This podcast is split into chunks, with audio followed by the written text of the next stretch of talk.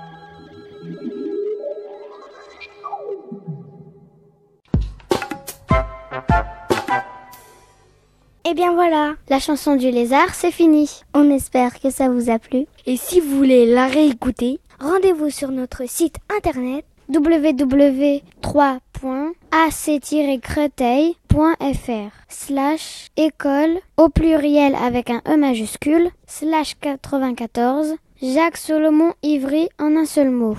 En attendant, on vous souhaite à tous de bonnes vacances en musique. À bientôt Le journal de la création. Reportage dans mon cartable.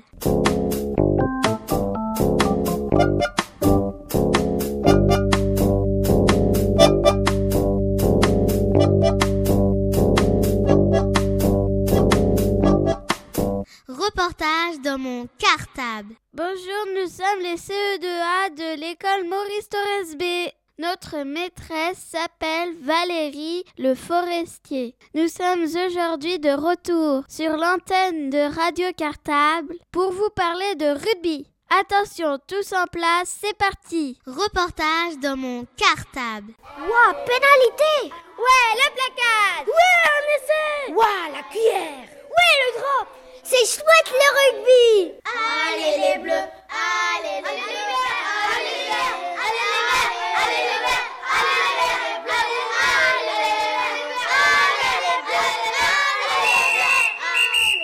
Mais qu'est-ce que c'est que ce bruit? On ne s'entend plus.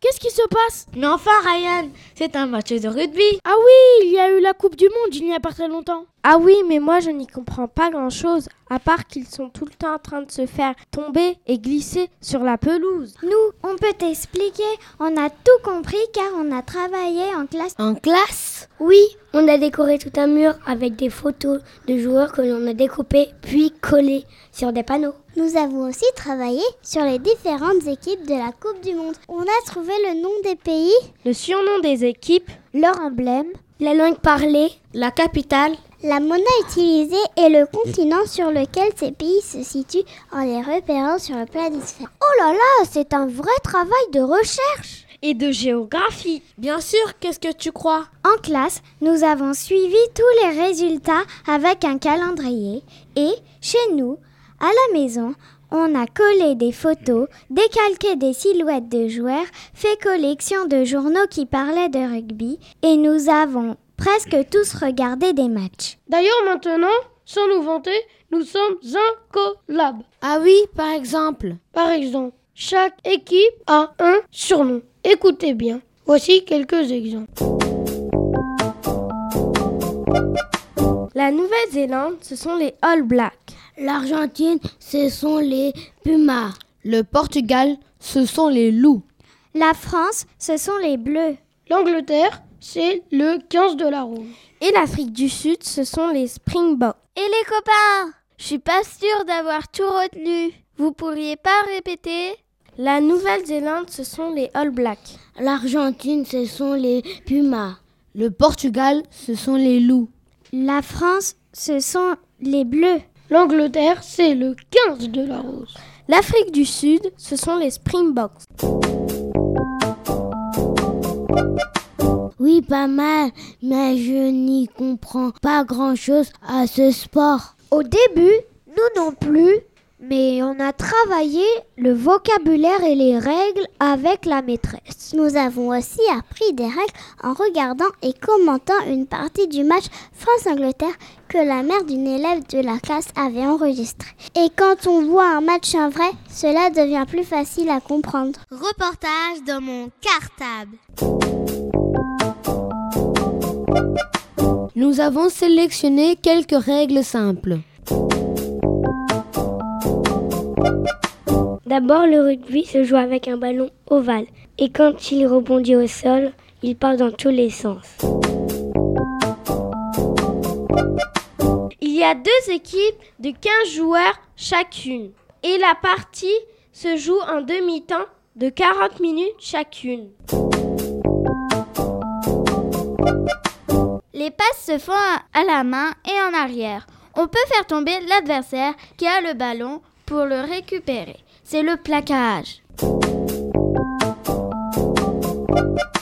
L'objectif est d'aller marquer un essai, c'est-à-dire d'aller poser le ballon derrière la ligne d'essai de l'équipe adverse. Lorsqu'il y a une passe en avant, c'est une faute et il y a une mêlée. Huit joueurs de chaque équipe accrochés par les épaules et qui veulent faire avancer le ballon vers le camp adverse. Il y a aussi les touches. Quand le ballon est sorti du terrain, à l'endroit de la sortie du ballon, des joueurs de chaque équipe s'alignent et sautent pour se saisir de la balle lancée de la touche.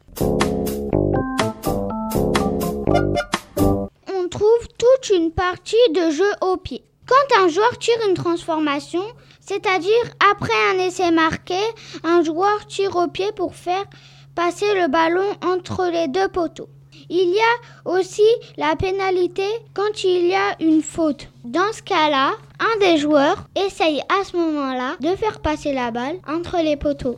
Et le drop pour marquer les points en faisant aussi passer le ballon entre les deux poteaux. En ce qui concerne les points, un essai marqué, c'est 5 points. Une transformation, c'est 2 points. Un drop, c'est 3 points. Et il y a aussi les pénalités. Et une pénalité, ça vaut 3 points. Enfin, il ne faut pas oublier l'arbitre vidéo. Un arbitre qui s'appelle Monsieur Vidéo. Mais non, Audrey Tu sais bien qu'un essai est marqué uniquement si le ballon a bien été aplati de haut en bas. Mais lorsqu'un arbitre ne sait pas si l'essai a été marqué, il demande alors à l'arbitre vidéo qui se trouve devant une télé et qui repasse l'action au ralenti. Ensuite, après avoir visionné les images, il donne sa décision à l'arbitre sur le terrain grâce à une oreillette. Et il dit alors à l'arbitre de terrain si l'essai est accordé ou non. Reportage dans mon cartable. Je ne sais pas pour vous, chers auditeurs, mais moi, ça m'a donné envie d'y jouer. Mais on joue plutôt au foot, au basket, au handball à l'école. Vous pouvez aussi jouer au rugby en cours de sport. Si, si, nous y avons joué. Alors, bien sûr, on a adapté un peu les règles au lieu. À notre âge et à notre carrure, on n'a pas les muscles de Chabal. Reportage dans mon cartable. Pour jouer dans la cour de l'école, on a réduit la taille du terrain. Ensuite, la maîtresse a acheté des ballons de rugby adaptés aux enfants de 8-10 ans. Ils sont plus petits que ceux pour adultes, ce qui nous permet de mieux les attraper. Au début, on s'est même entraîné avec des ballons en mousse pour apprendre à se faire des passes et à recevoir sans se faire mal. Mais après quelques entraînements, on est vite passé au vrai ballon. Autre règle adaptée, pour marquer un essai, on pose le ballon sans se jeter par terre. On a joué sans faire de mêlée. C'est trop brutal et technique. Quand il y avait une passe en avant, le ballon revenait à l'équipe adverse. Dans la cour de l'école, on ne faisait évidemment pas de plaquage. On interceptait le ballon en vol ou qui était perdu par l'adversaire. Mais quand on a joué sur la pelouse du stade de Clairville, là, on a pu faire des plaquages. On mettait nos bras autour de la taille du joueur adverse, porteur du ballon mais sans tirer et c'est l'adversaire qui se laissait alors tomber. Quand on joue au pied, on n'en a pas fait dans la cour, il n'y a pas assez de place. Par contre, au stade, on s'est entraîné à tirer haut et fort et à rattraper la balle. C'était plutôt amusant. De toute façon, trois règles essentielles. Ne pas se faire mal et ne pas faire mal aux autres. Se faire plaisir. C'est un jeu collectif, il faut donc se faire des passes. Reportage dans mon cartable. Voilà, notre reportage sur le rugby touche à sa fin. Tous à vos ballons, vos baskets, vos dossards et vos jambes pour courir vite. Vive le rugby Reportage dans mon cartable.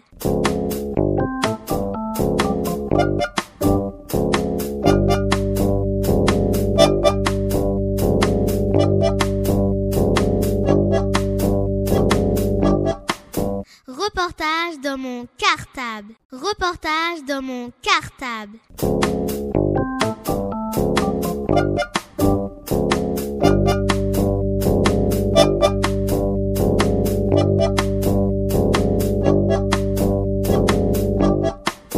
Reportage dans mon cartable. Bonjour, je m'appelle Audrey. Bonjour, je m'appelle Marvin. Bonjour, je m'appelle Lisa. Bonjour, je m'appelle Peter. Nous sommes dans la classe de C1C. Et dans la classe de C1A. Dans l'école Barbus B. Vous aimez les Indiens?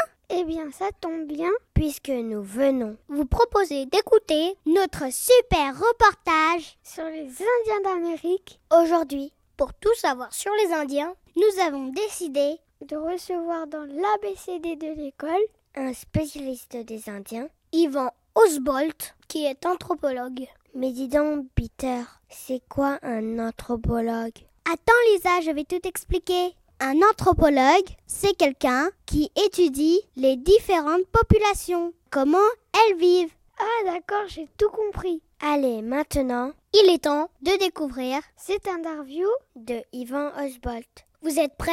Eh bien, ça commence. Bonne écoute à tous. Reportage dans mon cartable. Bonjour, s'il vous plaît, pouvez-vous vous, vous présenter? Euh, bonjour, je m'appelle Yvan. Donc, je travaille aux États-Unis et je suis euh, ethnologue. Alors, un, ethno- un ethnologue s'intéresse euh, à la façon dont les gens vivent. Euh, il étudie les, cultures, euh, les langues, donc euh, comment les gens parlent. Et, c'est, mon travail, c'est, c'est de- d'essayer de faire ça. Et donc, je travaille en, en Oklahoma. Et je suis très content d'être dans votre classe aujourd'hui. Je suis très intéressé par ce que vous apprenez dans votre école. Et donc, euh, Victor et Sylvie m'ont invité aujourd'hui pour euh, vous parler de, des Indiens, des Indiens d'Amérique, parce que moi j'ai vécu donc euh, trois ans aux États-Unis. Et comme vous le savez, à l'origine, il n'y avait que des Indiens qui habitaient en Amérique. Donc, je peux vous montrer des endroits où j'ai habité, où j'ai voyagé. Il y a une tribu qui s'appelle les Omaha. Euh, donc je, leur ai rendu visite. euh, j'ai habité parmi eux pendant quelques mois. Et donc en ce moment, j'habite et je travaille euh, en Oklahoma. Donc euh, je, travaille dans une université et je m'intéresse aux Indiens. Et des fois, donc je vais, je vais voir des Indiens sur des réserves. Alors, est-ce que vous savez ce qu'est une réserve? Non? Alors, en fait, euh, vous savez, donc euh, les, les, Indiens habitaient tous là, et euh, les Européens sont arrivés en Amérique, et ils ont commencé à habiter, à prendre des terres, et ils sont venus de plus en plus nombreux, et peu à peu, les, les Indiens ont perdu presque toutes leurs terres, mais il en reste quelques-unes aujourd'hui, et c'est ce qu'on appelle donc des réserves. Donc, ce sont les derniers territoires indiens en Amérique aujourd'hui.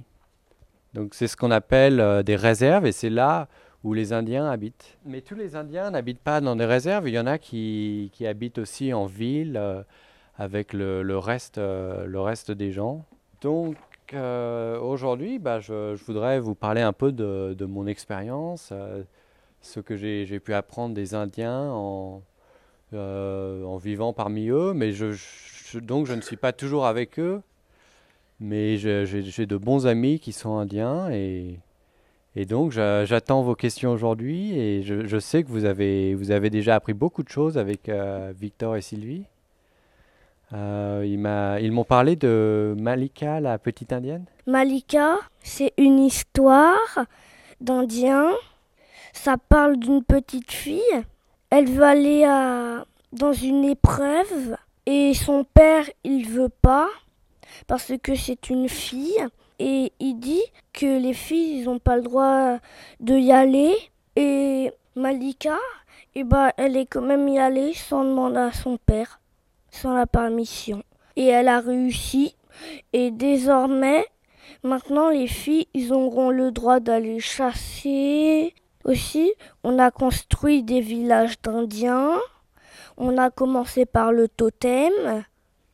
Et après, on a fait par les tipis. On les a coloriés et découpés. Et on les a collés sur une planche. Et pareil pour les personnages. Et aussi, on a fait une crécelle. C'était la musique des Indiens. Les Indiens s'en servaient pour faire de la musique. Et on a regardé un film, La danse des Indiens. Ça s'appelle un powo. Est-ce que tous les Indiens vivent dans des maisons? Alors euh, oui, pour la, plupart, ils vivent dans des maisons. Euh, en fait, avant, ils avaient, euh, différentes sortes de, maisons. Ils avaient des maisons en bois dans certaines régions, des maisons en, en paille, des maisons en terre, donc de tailles très, très diverses. Et en fait, on peut dire que leur, euh, leur maison dépendait euh, de la région où ils vivaient. Et ils construisaient des, maisons avec les, matériaux qu'ils pouvaient trouver. Et ça leur permettait de, se protéger quand il faisait froid ou quand il faisait trop chaud. Et euh, aujourd'hui, le- le- les habitats qu'ils avaient avant ont, disparu pour la plupart. Et aujourd'hui, ils vivent dans des maisons euh, comme vous et moi, ou, ou, comme, ou dans des immeubles euh, certaines, certaines fois. Euh, mais il y a quelques maisons, types de maisons traditionnelles qui, qui existent toujours aujourd'hui. Et notamment les, villages pueblos. Donc c'est des maisons en terre, c'est de la terre qui, qui, est séchée. Et ça permet de, construire des, des, maisons qui protègent très bien contre le chaud et le froid. Et ce type de maison, eh bien, on, les, les, villages sont restés, donc euh, on, on, les, on, les, trouve toujours aujourd'hui. Euh, il y a aussi des maisons en bois qu'on appelle les Hogan. Et ça, c'est la, la, tribu des Navarros. Ils ont, ils ont toujours ce type de maison. Est-ce qu'ils ont encore des tipis aujourd'hui? Donc, les tipis, il y en a, il y en a encore aujourd'hui. Mais euh, les gens n'habitent plus dans les tipis. Mais, enfin, ils peuvent toujours, euh, notamment pendant l'été, quand ils se rassemblent pendant les powwows pour euh, faire des danses, s'il fait assez chaud, ils peuvent, euh, ils installent des tipis et ils peuvent dormir dans les tipis pendant la nuit. Mais il faut qu'il fasse assez chaud. Sinon, c'est trop froid, ils vont vivre dans des maisons. Et donc, les, les tipis, c'est quand ils se rassemblent pour faire des danses, pour des célébrations. Il y a souvent des tipis. Et euh, ils ont également une, euh, une, forme de religion où euh, ils, se retrouvent dans un tipi pendant toute la nuit. Ils, chantent et ils, prient toute la nuit. Et donc ces cérémonies-là se, se, passent dans des tipis. Et il y a un feu au, milieu du tipi qui permet à tout le monde de, de rester au chaud pendant toute la nuit. Et en fait, euh, les tipis n'ont pas changé. Hein. Si vous regardez des, vieilles euh, photographies, le tipi c'est toujours le même, mais la seule différence c'est qu'aujourd'hui ils ne sont plus faits en peau de bison, ils sont faits en toile. Donc euh, c'est la, seule différence. Mais sinon, pour monter un tipi, c'est toujours pareil.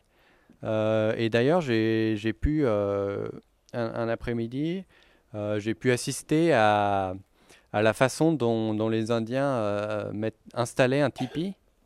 Et d'ailleurs, je, les ai un peu aidés. Donc il faut commencer par mettre les, grandes poutres. Elles sont très hautes. Et euh, il faut les mettre dans le bon ordre pour que tout tienne bien en place. Donc c'est assez compliqué et c'est euh, impossible de, faire ça tout seul. Il faut avoir d'autres personnes, il faut s'aider, il faut, commencer par, par tracer un rond dans le sol et il faut bien tous s'aligner euh, et, et, mettre les, poutres ensemble. Donc c'est très compliqué. Et après seulement, il faut mettre la toile tout autour et il l'attache aux poutres. Donc, euh, mais c'est très grand. Hein. Si vous, je peux vous montrer les photos. Si on est dedans, euh, il y a vraiment beaucoup d'espace. On voit très haut. Et il y a une petite ouverture pour laisser s'échapper la fumée. Comment les Indiens apprennent-ils à lire et à écrire aujourd'hui? Et avant, allaient-ils à l'école? Alors, avant, ils n'allaient pas à l'école euh, comme vous aujourd'hui. Euh, en fait, ils, euh, ils, ils, restaient avec, dans leur famille et ils passaient beaucoup de temps avec leurs grands-parents parce que les grands-parents, ils ont plus d'expérience dans la vie, ils sont plus âgés. Donc euh, les familles pensaient que c'était très important que les grands-parents enseignent euh, aux enfants. Euh, ils, leur, ils, leur, enseignaient beaucoup de choses, des histoires, ils leur enseignaient à bien parler. Et sinon, les enfants passaient du temps avec leurs parents et ils les accompagnaient dans leurs activités chaque jour. par exemple, aller à la chasse ou ou euh, assembler, euh, coudre des vêtements. Et les, les, en, les, enfants apprenaient comme ça à, pouvoir euh, se comporter comme des adultes, mais ils n'allaient pas à l'école comme, comme aujourd'hui.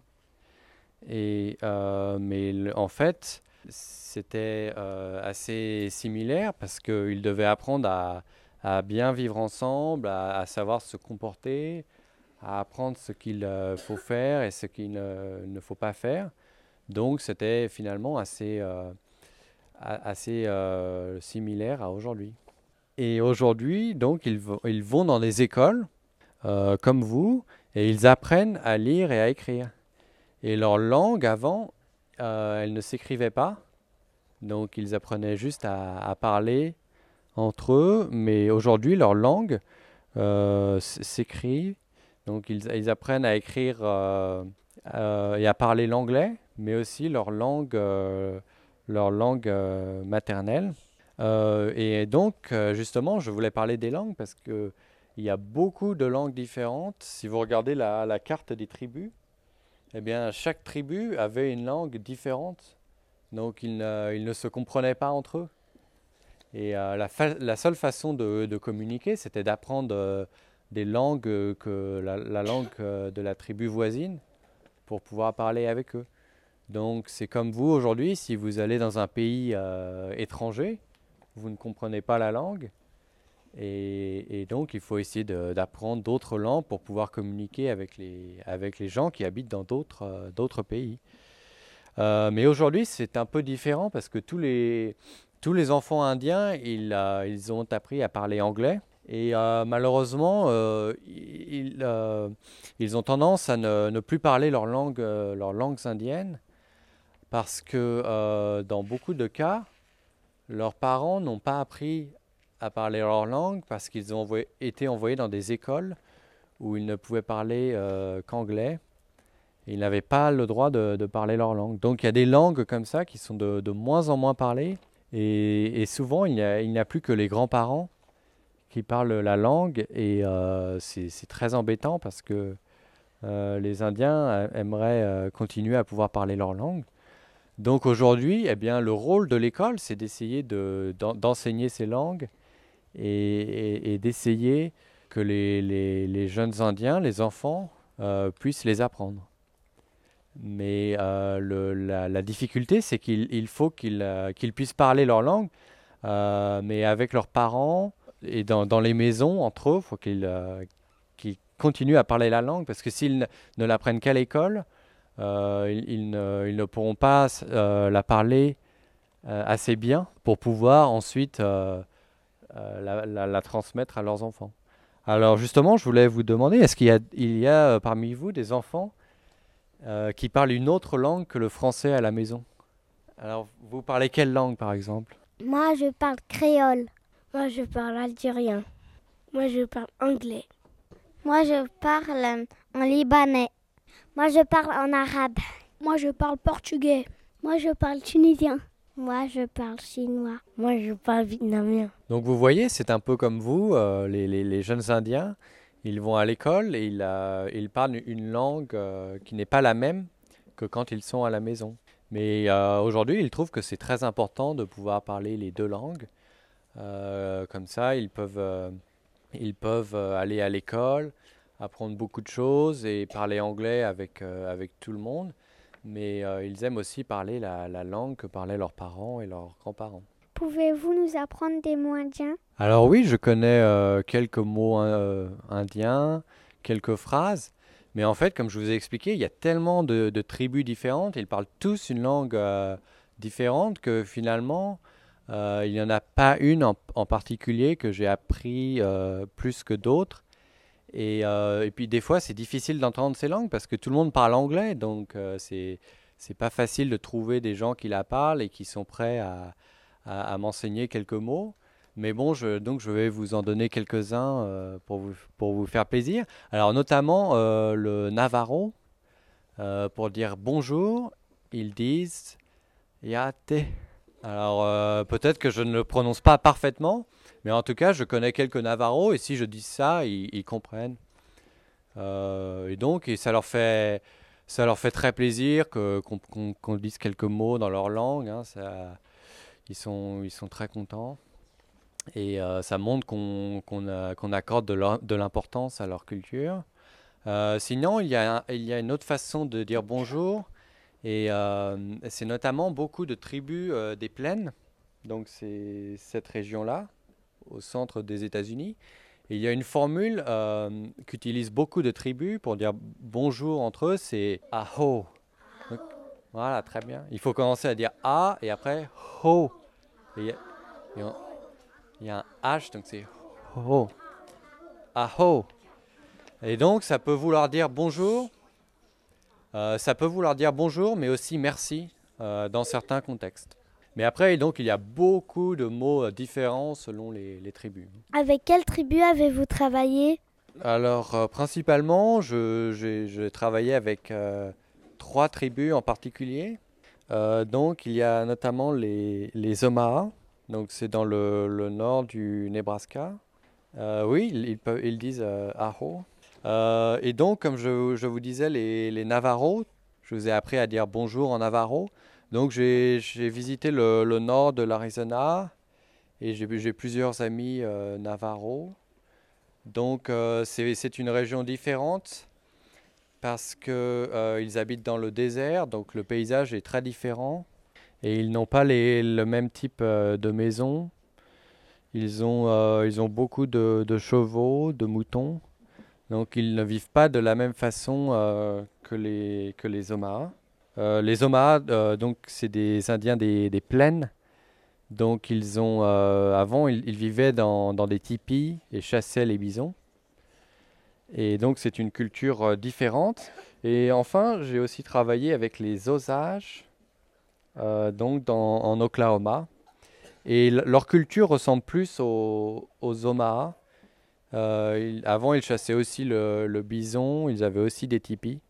Donc, ce sont deux cultures qui sont assez proches. Ils ont une langue qui se ressemble. Euh, mais comparé au Navarro, c'est c'est très différent. Pourquoi leur vie a changé? Alors, il y a beaucoup de, de raisons pour lesquelles leur vie a changé.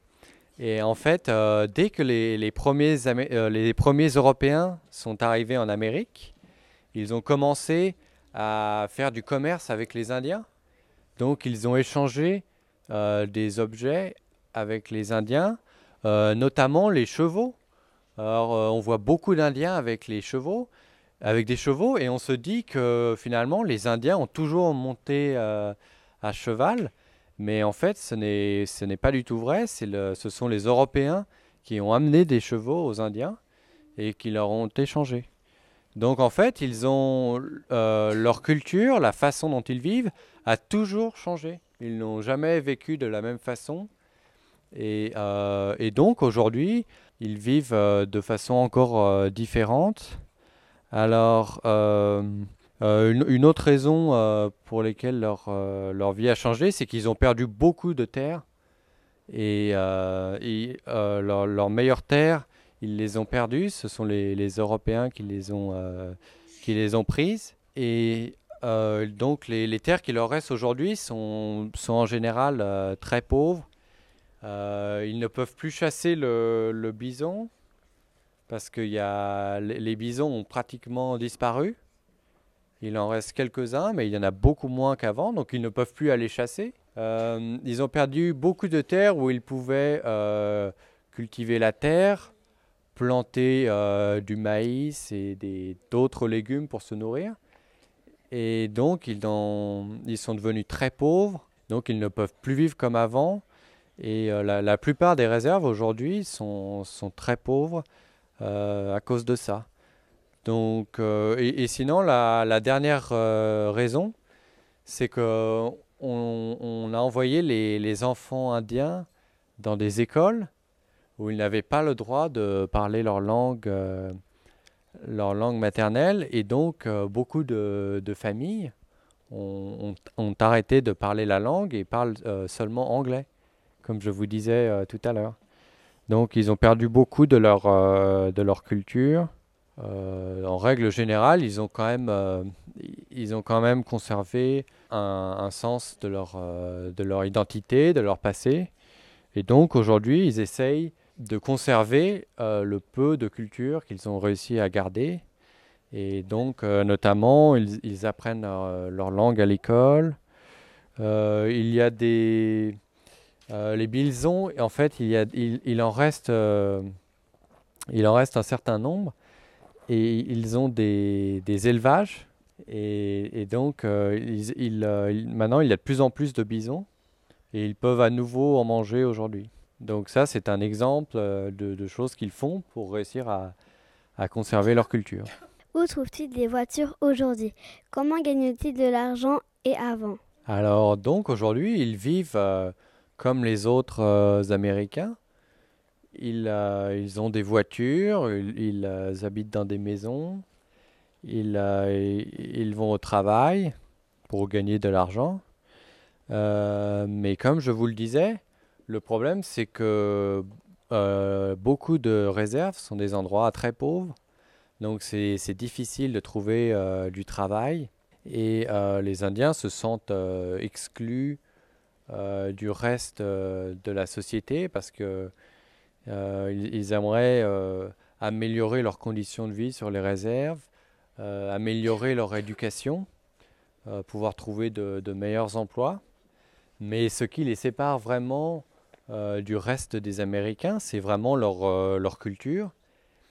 Et en fait, euh, ils, ils sont très attachés à leur tribu, à leur famille, et c'est vraiment ce qui les sépare des autres Américains, parce que pour eux, c'est très important de toujours penser à leur famille. Donc, par exemple, s'ils ont gagné de l'argent, euh, c'est très important de le redistribuer à leurs parents ou à, ou à des gens de leur famille qui en ont besoin. Donc ils sont, euh, en ce sens, ils ont une attitude euh, très différente des autres Américains parce qu'ils ne veulent pas forcément s'enrichir personnellement. Il faut toujours que euh, ils reviennent voir leur, leur communauté, leur famille. Donc c'est vraiment ça qui les, qui les rend différents. Et, euh, et leur culture aujourd'hui, euh, on peut dire que c'est vraiment euh, leur langue, leur religion, leur danse, leur chant. Euh, c'est vraiment ça qu'ils ont réussi à garder. Et ils considèrent que c'est vraiment très important. Et c'est pour ça que c'est très important quand on rencontre des Indiens de, beaucoup respecter, de beaucoup respecter leur culture. Parce que ils, ils trouvent que, que c'est vraiment ça qu'ils ont réussi à conserver, même s'ils ont, beau- ils ont perdu beaucoup de leurs terres, euh, ils ont, ils ont toujours leur culture et donc c'est très important pour eux. Merci de nous avoir répondu à nos questions. Yvan, au revoir. Eh bien, merci à vous. J'étais très heureux d'être euh, venu dans votre classe ce matin et de vous avoir rencontré. Et j'espère que j'aurai l'occasion de revenir vous voir. Reportage dans mon cartable.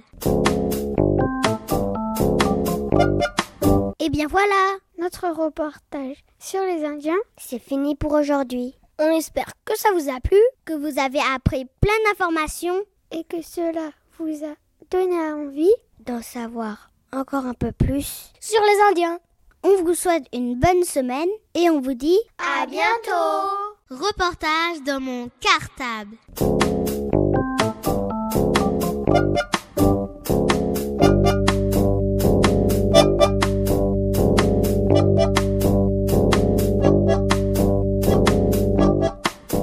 Reportage dans mon cartable. Bienvenue au théâtre Antoine Vitesse.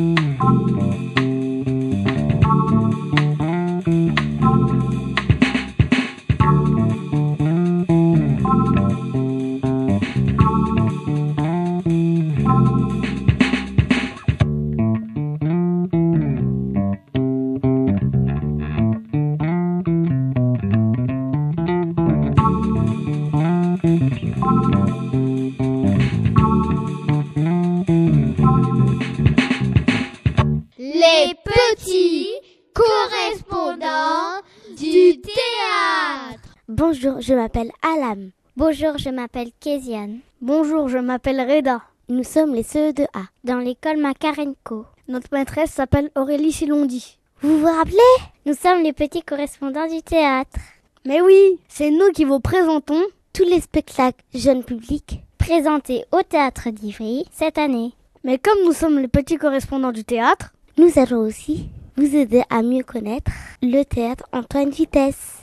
C'est pourquoi vous allez nous retrouver plusieurs fois dans l'année pour vous faire rencontrer les différentes personnes qui travaillent au théâtre d'Ivry. Et on commence aujourd'hui en recevant dans le studio de Radio Cartable Leila Kukerman, directrice et programmatrice du théâtre Antoine Vitesse. On en profite d'ailleurs pour commencer par la remercier d'avoir accepté de répondre à toutes nos questions. Et c'est parti pour cette interview exclusive de Leila Kukierman. Bonne écoute à tous Les petits correspondants du théâtre. Bonjour, nous sommes les petits correspondants du théâtre. Aujourd'hui, nous recevons Leïla. Bonjour, moi je suis Leïla et je suis la directrice du théâtre. Comment choisissez-vous les spectacles? Alors, est-ce qu'on peut vraiment parler de choix? Je sais pas. En tout cas, ce que je peux vous dire, c'est que je vois beaucoup, beaucoup de spectacles et que je rencontre beaucoup, beaucoup d'artistes qui créent des spectacles. Parfois, je choisis, je, je vois des spectacles et ils me touchent tellement, ils me font tellement de choses à moi que je me dis que ça peut vous faire des choses à vous et que ça peut vous faire des choses, faire des choses au public, euh, aux gens qui peuvent venir voir le, le même spectacle au théâtre. Donc c'est d'abord une question d'émotion et de ce que ça m'a, ce que ça m'a fait à moi, ce que ça m'a procuré à moi. Et puis, euh, à force de voir des spectacles, eh bien, euh, on rencontre, je rencontre beaucoup d'artistes et parfois, euh, j'ai envie de leur dire, j'ai vu beaucoup de vos spectacles, j'ai suivi votre travail. Est-ce que vous auriez envie de faire un nouveau spectacle au théâtre d'Ivry? Parce que tout ce que vous avez fait jusqu'à présent m'a touché et que je sens que ça a touché aussi les spectateurs du théâtre d'Ivry. Donc, euh, on pourrait avoir une aventure ensemble et faire une création d'un nouveau spectacle. Voilà comment je choisis. Comment choisissez-vous les artistes? Ben, c'est un petit peu la même question posée différemment. En fait, c'est vrai que parfois on choisit des spectacles, et puis comme je viens de le dire, parfois on choisit des artistes à qui on fait confiance, à qui, avec qui on a envie de, prolonger un travail. Et dans ce cas-là, on leur dit, euh, je leur dis, bon voilà, vos, spectacles m'ont touché, m'ont fait quelque chose. Euh, si vous avez un projet, si, moi j'en ai un, est-ce qu'on peut essayer de se rencontrer? Mais c'est toujours euh, avec euh, l'émotion que ça a procuré, que ça nous a procuré, que ça m'a procuré euh, à moi, puis à l'équipe du théâtre et puis au public. Et ce qui, ce qui m'a marqué, ce qui est resté longtemps dans, dans, dans ma mémoire quand j'ai vu, quand j'ai vu le travail euh, d'un artiste et qui, euh, qui a continué à, à, à me faire réfléchir ou à me faire rêver ou à me faire imaginer, c'est comme ça que je, je choisis un artiste, des artistes. Pourquoi avez-vous choisi de programmer des spectacles pour enfants? Ah, oulala, ça c'est une question très très très compliquée, très difficile. D'abord parce, parce que la, la, ville d'Ivry euh, a choisi d'avoir euh, pour les enfants un intérêt particulier, pour leur proposer des spectacles et pour qu'ils se qu'ils puissent avoir euh, accès au- au théâtre régulièrement. Donc déjà, il y a, il y a ce choix-là. Dans le travail qu'on m'a confié, ça fait partie de ce travail-là. Après, moi, j'ai aussi travaillé euh, avec des artistes qui, qui ont créé des spectacles jeunes publics quand j'étais très jeune. Et euh, pourquoi euh, c'est important pour moi d'avoir que, les enfants voient des spectacles et que les artistes s'adressent à des enfants, c'est parce que je pense que le spectacle euh, ou, l'art en général, euh, c'est un moyen pour les enfants, pour tous les publics, de, euh, de rêver, de réfléchir, d'être ensemble pour rêver et réfléchir, et que euh, c'est un moment un petit peu à part par rapport à, la vie euh, qu'on mène, c'est-à-dire celle qui consiste à, aller à l'école ou à aller au travail le matin, à manger, à préparer à manger, à, regarder la télévision, à, aller faire des courses avec son papa ou sa maman. voilà, à côté de toute cette vie qui est euh, une belle vie intéressante, il y a un moment comme ça où, euh, dans un endroit un peu magique, dans le noir, on vous raconte des histoires et où il y a des comédiens, des danseurs, des, jongleurs qui vous font rêver comme ça. Pour moi, c'est un moment euh, magique et je trouve que c'est important que, ce moment magique, comme celui de la lecture d'ailleurs, quand, quand vous lisez un conte ou quand vous lisez une histoire, c'est un petit moment comme ça un peu, un peu à, à- à part de ce qu'on fait au quotidien, quand on se lave les dents, quand on se lave la tête, quand on parle avec, euh, avec les copains, les copines ou son papa et sa maman. C'est un moment un peu comme ça à part qui permet de, de faire travailler euh, euh, notre imagination. Et je trouve que c'est tellement important que les enfants, mais pas seulement les enfants d'ailleurs, les adultes aussi, puissent euh, continuer de faire travailler leur imagination et leurs rêves et leurs rêveries, et le faire ensemble dans une salle avec des artistes qui vous proposent leurs propres rêves, leur propre imagination et leur propre, leur, leur pensée. C'est un moment de rencontre. Et je, et je pense que c'est important pour, pour tout le monde, pour les enfants et pour les adultes. Les petits correspondants du théâtre. Est-ce qu'il y a déjà eu des compagnies étrangères dans la programmation? Oui, puis alors je ne vais pas me souvenir de, de toutes les compagnies étrangères, mais hum, je me souviens qu'une euh, des, des premières créations qui- qu'il y a eu quand, quand, quand je suis arrivée hein, comme directrice au théâtre, parce que euh, le théâtre il existait avant moi, euh, avant que je sois, j'en sois directrice, on a commencé par euh, une compagnie qui s'appelait les Percussions de Guinée, qui était une compagnie de musique africaine, donc, hein, de, de wassa. C'est un instrument de, percussion hein, et de danse. Donc on a commencé, on a commencé très très très tôt. Je vais pas pouvoir euh, me rappeler toutes les compagnies étrangères qui sont venues, mais je sais qu'il y a eu des Belges, il y a eu des Canadiens, il y a eu des Argentins, il y a eu, euh, il y a eu, il y a eu, il y a eu quoi encore des Italiens. Mais alors, moi, j'ai envie de, de comprendre ce que ça veut dire qu'étranger, en fait, parce que parce qu'en fait, c'est c'est toutes ces cultures-là qui me semblent être euh, intéressantes. Et euh, elles sont pas si euh, étrangères que ça, parce que on est tous des êtres humains.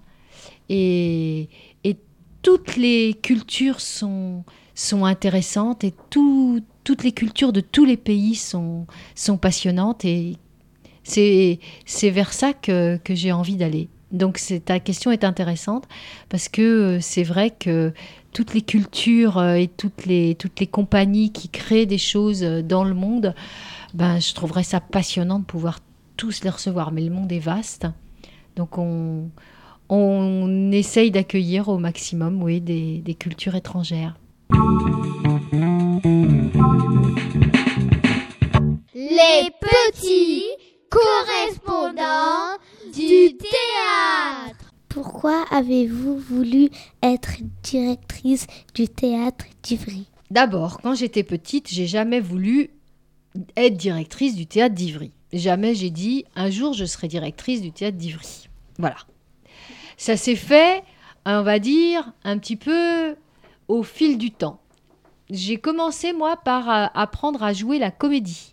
Puis ensuite, j'ai appris à faire de la régie, c'est-à-dire à mettre des lumières pour éclairer les artistes.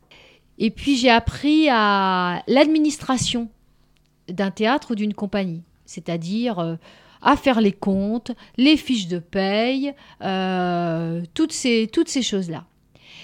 Et puis euh, après, j'ai dirigé ce qu'on appelle des équipements de quartier, des équipements de proximité, où le travail, c'était d'arriver à mettre en relation des artistes, des compagnies avec des gens qui habitaient dans un quartier, dans une ville. Voilà. Et puis j'ai aussi euh, été administratrice de compagnie de théâtre, et notamment de théâtre pour enfants, pour jeunes publics, et euh, administratrice de compagnie euh, de, spectacles, notamment de spectacles qui venaient de la Caraïbe. Et donc c'est toute cette expérience-là de, formation et de, vie, enfin de travail, qui ont fait qu'un jour, euh, je me suis mise à travailler euh, à la mairie d'Ivry. Et puis que plus tard, enfin, à travailler à, la mairie d'Ivry pour organiser des spectacles, hein, mais pas au théâtre encore. Et que un petit peu plus tard, euh, le, le- le poste de directrice du théâtre a été ouvert et que j'y ai postulé parce que j'aime cette ville profondément. J'aime les habitants de cette ville vraiment profondément et dès que... Enfin, ça fait très longtemps que je connais Ivry. hein. J'ai- J'étais très petite et je faisais déjà plein de choses à Ivry. Et j'ai trouvé que c'était une chance extraordinaire d'être à la fois dans le métier que j'aimais faire et que j'avais envie de faire et de le faire à Ivry. Est-ce que vous aimez votre travail? Non En fait, il faut me battre tous les jours pour que je vienne au, théâtre. Je les déteste, les nanas qui sont là. je ne peux pas les sentir, elles On les- on les m'énervent. rend bien, on les rend bien. Toute l'équipe du, théâtre, je peux pas les, les sentir. Et les artistes, mais je les... Oh Vraiment, je les déteste. C'est une bonne réponse? Elle te, elle te va? Avez-vous déjà fait du théâtre? Eh bien oui, c'est ce que je te disais, j'ai fait du théâtre, oui. Quand j'étais très jeune, j'ai fait du théâtre. D'abord, déjà quand j'avais ton âge, dans la classe, je faisais le pitre. Et, euh, et on me donnait de la place pour faire le pitre sur l'estrade. La maîtresse me disait de, de venir faire le pitre sur l'estrade, euh, de, de faire des... Oui, oui, déjà, quand j'étais petite. Et puis, euh, et puis, je savais très, très bien mes récitations et je les récitais vraiment très, très bien. Donc, la maîtresse me demandait de, de venir les réciter. Donc, j'ai fait du théâtre très, très jeune. mais non, mais j'ai, j'ai, oui, j'ai, j'ai fait, j'ai travaillé depuis longtemps dans le, dans le théâtre, oui. Et pourquoi? Et pourquoi j'aime le, pourquoi j'ai fait du théâtre? Ben moi, je sais pas ça. Alors là, je sais pas l'expliquer. Hein. Je sais pas l'expliquer ça. C'est, je sais pas. Franchement, j'ai pas de réponse. Pourquoi Pourquoi j'ai été passionnée par euh, par euh, par ça? Peut-être que c'est parce que euh, c'est une manière d'entrer en, en relation avec euh, avec les autres. Peut-être que c'est ça. Mais je sais pas. J'ai pas pas de réponse à ça. Profondément, peut-être qu'il faudrait que j'analyse, mais je sais pas. Quel spectacle préférez-vous cette année? Pourquoi?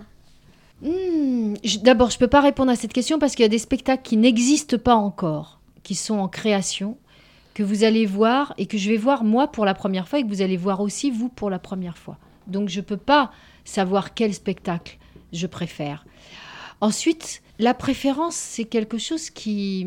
On peut aimer des, choses d'une manière différente, on peut aimer des gens d'une manière différente sans pour autant préférer une chose ou l'autre. Voilà, donc c'est difficile. Je peux vous parler d'un spectacle que j'ai déjà vu, que j'avais vu, qui est passé au théâtre et qui m'a bouleversée. Mais bon, presque à chaque fois, les spectacles sont, sont bouleversants. Parfois non, mais bon. Dans ce cas-là, on le dit pas. Merci Laïla d'avoir répondu à nos questions et à bientôt. Merci à vous d'avoir euh, pris cette, euh, cette euh, initiative de nous, de nous écouter, de nous questionner, et puis d'apprendre le métier de, journaliste. C'est, intéressant. Moi, j'aime beaucoup parler, parler avec vous de, de mon métier. Donc, euh, et puis j'espère que les spectacles que vous verrez au théâtre vont, vont vous intéresser, vont vous toucher. Vous nous le direz, vous le direz à Annie qui me le transmettra. Peut-être que je serai là quand vous viendrez et à ce moment-là, vous me le direz à moi. Hein vous me direz si, ce qui vous a touché ou pas, ce, qui ce que vous n'avez pas aimé, ce que vous avez détesté, en me l'expliquant, hein, bien sûr. Les petits correspondant du théâtre. Et bien voilà, cette interview de Leila Kukerman est terminée. On se retrouve bientôt sur l'antenne de Radio Cartable pour de nouveaux reportages avec les petits correspondants du théâtre. En attendant de vous retrouver, on vous souhaite à tous une bonne semaine. À bientôt. Bienvenue au théâtre Antoine Vitesse.